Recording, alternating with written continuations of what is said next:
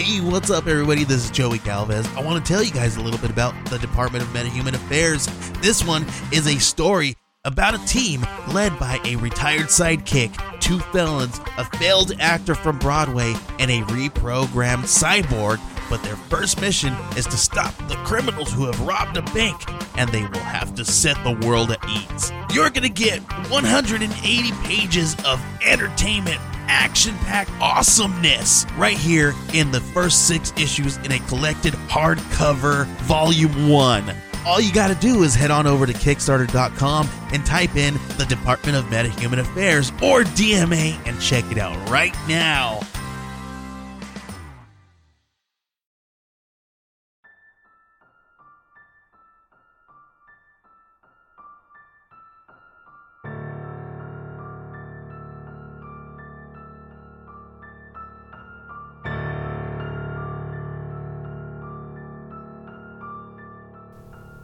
Welcome back to Murder Under the Midnight Sun.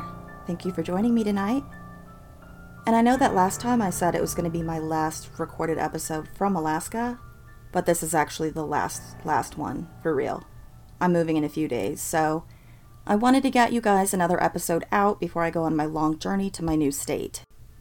Tonight's episode is actually a re-recording of a previously released episode but for many of you, it will likely be the first time that you've heard it, because I last released it, I think, a few years ago.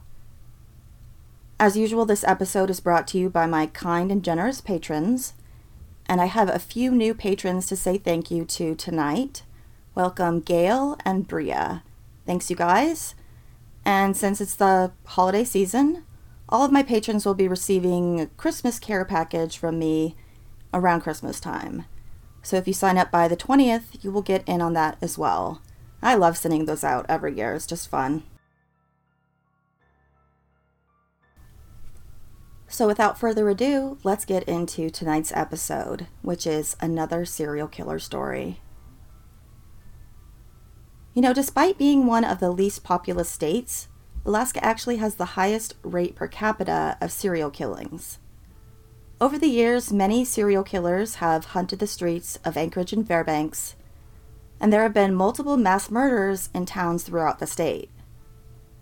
Many of these incidents have been completely forgotten or glossed over through the years.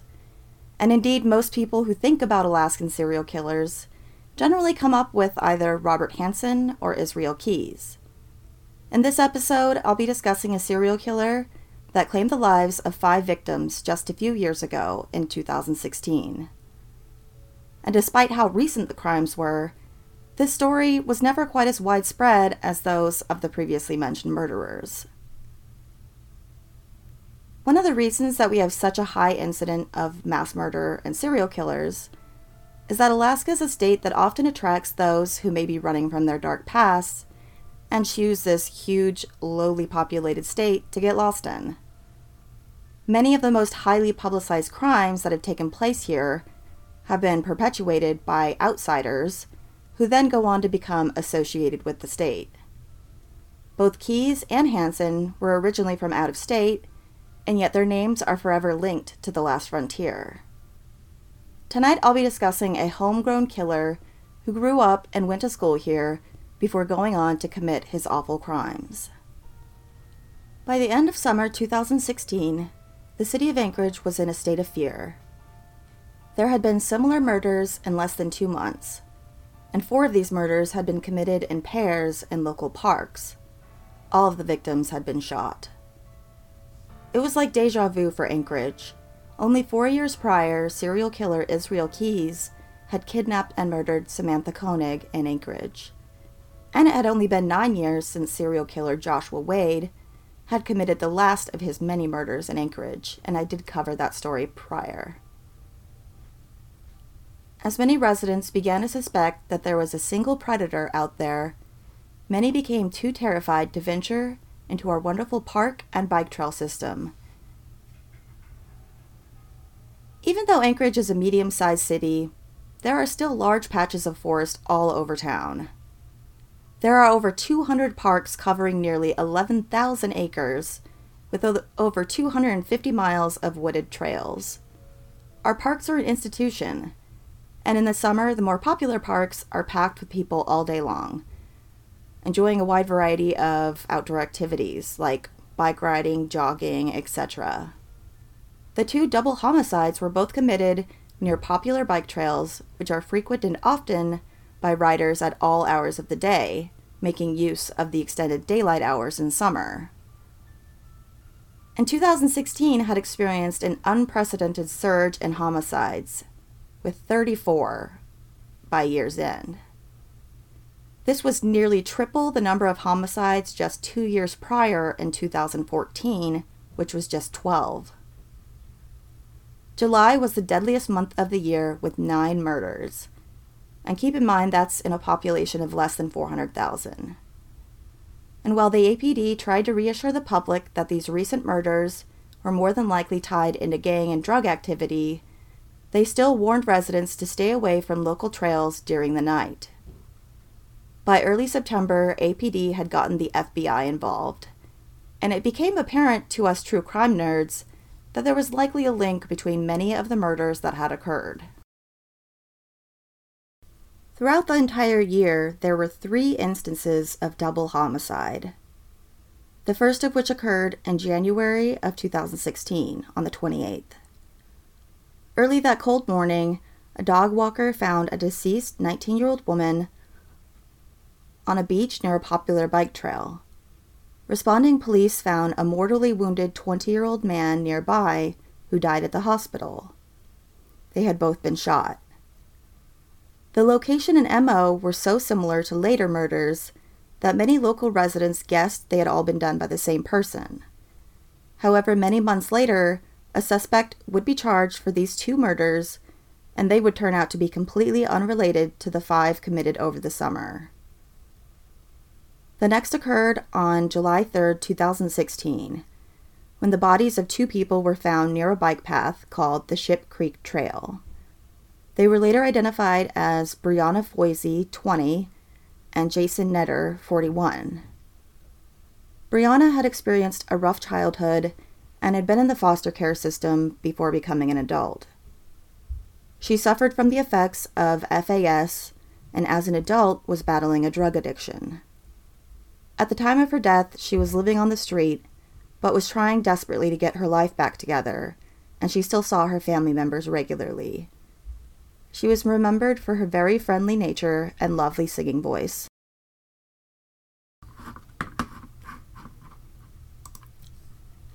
Jason Netter was a father of two.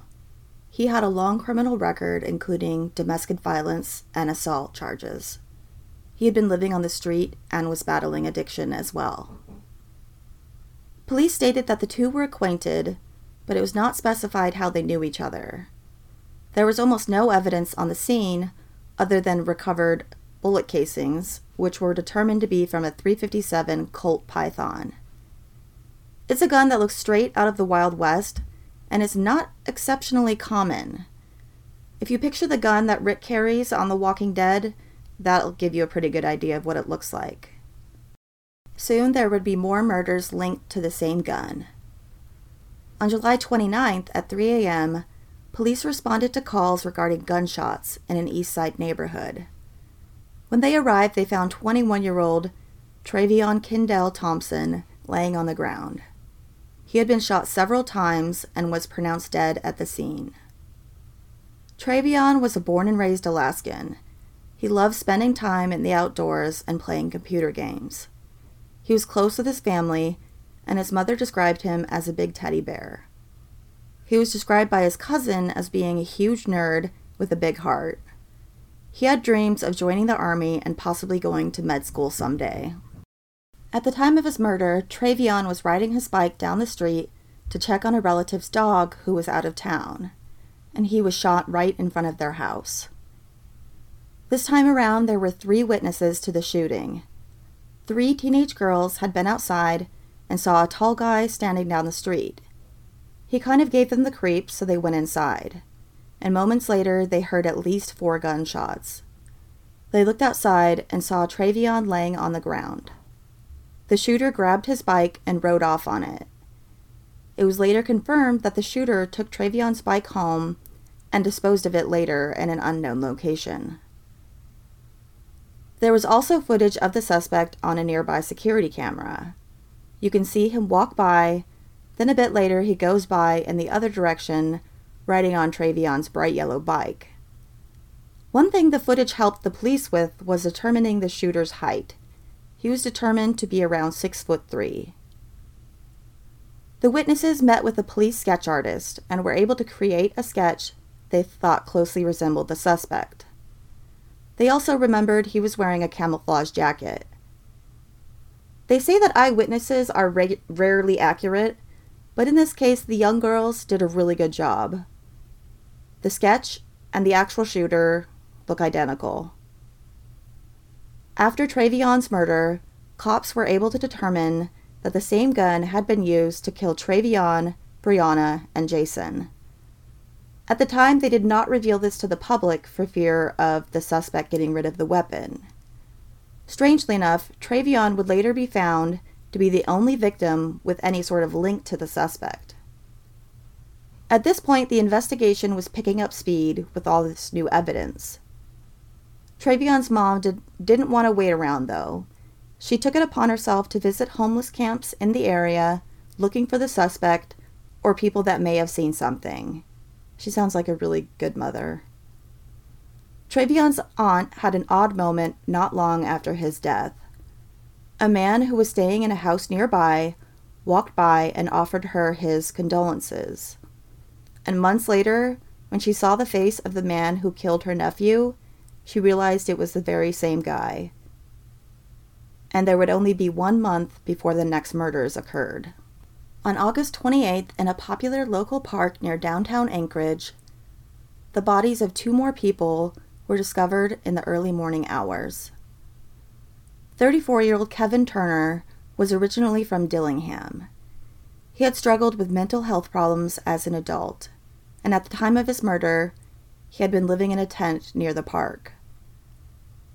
The other individual discovered that morning was 25 year old Bryant D. Hudson who was found right on the bike path which runs along the side of the park.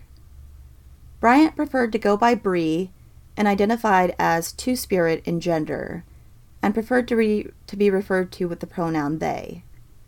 Bree was a creative and loving person and was well known as being an activist for human rights and had been involved in the Anchorage Occupy movement. Based upon the evidence at the scene, Police determined that the two were probably not there together. They guessed that Kevin had been shot while sitting in the park and that Bree had been shot from a long distance while biking past on the trail. The bodies were discovered around 2 a.m. by a passerby, and they had not been dead for very long. Not long after the shooting, the police released a statement urging residents to stay away from parks, trails, and deserted streets after dark.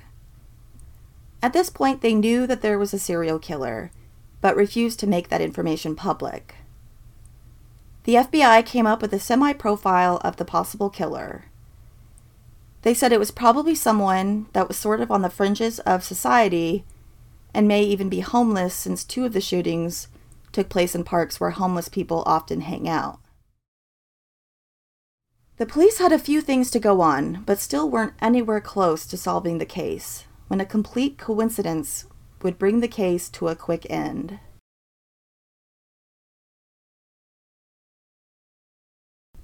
In the early morning hours of November 12th, police officer Arn Salao was called to a situation where someone had gotten a cab ride, then jumped out and refused to pay.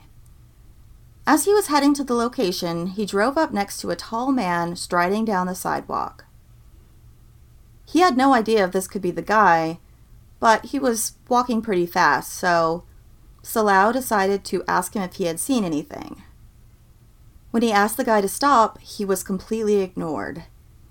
The man just kept walking purposely forward until the officer pulled up and spoke to him over the loudspeaker.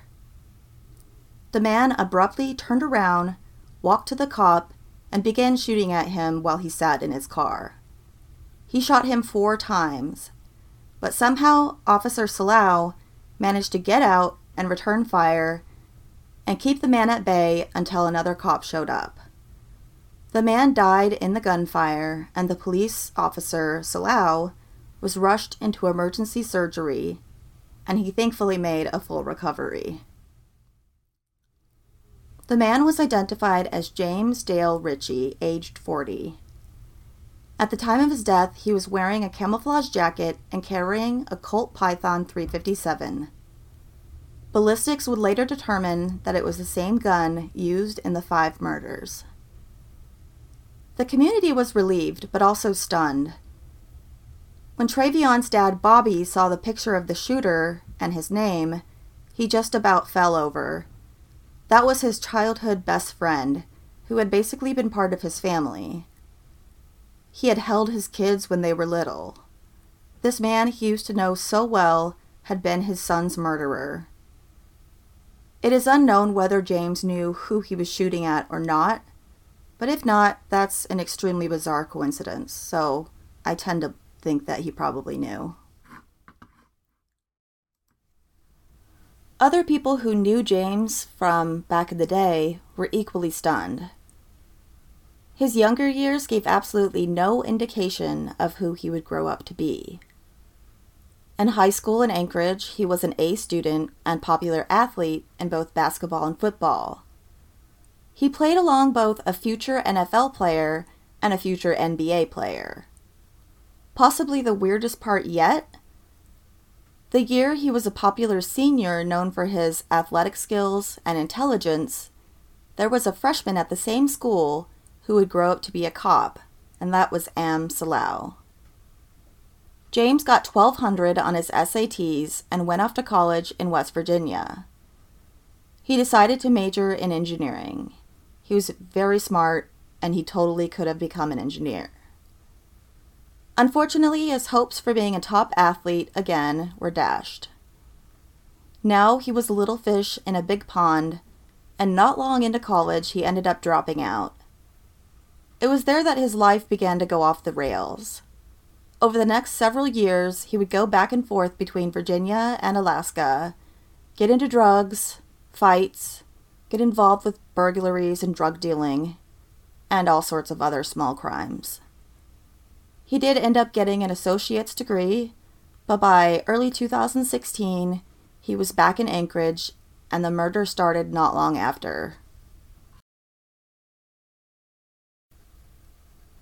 None of his friends could really believe that this quiet and intelligent guy could have done these murders. Even his friends from the street or who had been involved in criminal activities with him were extremely surprised but the evidence left no doubt as to his guilt. The only one that really seemed to have any inkling as to what he would become was his mother, who, at a court hearing for him on one of his many crimes in the late 90s, described him as a time bomb ready to go off.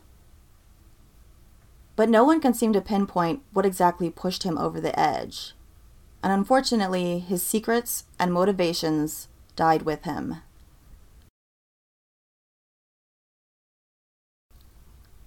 One can speculate exactly about why he shot Officer Salao. He likely thought that he was getting questioned about something serious or he had come onto the police radar, when in reality his name had never come up in this investigation.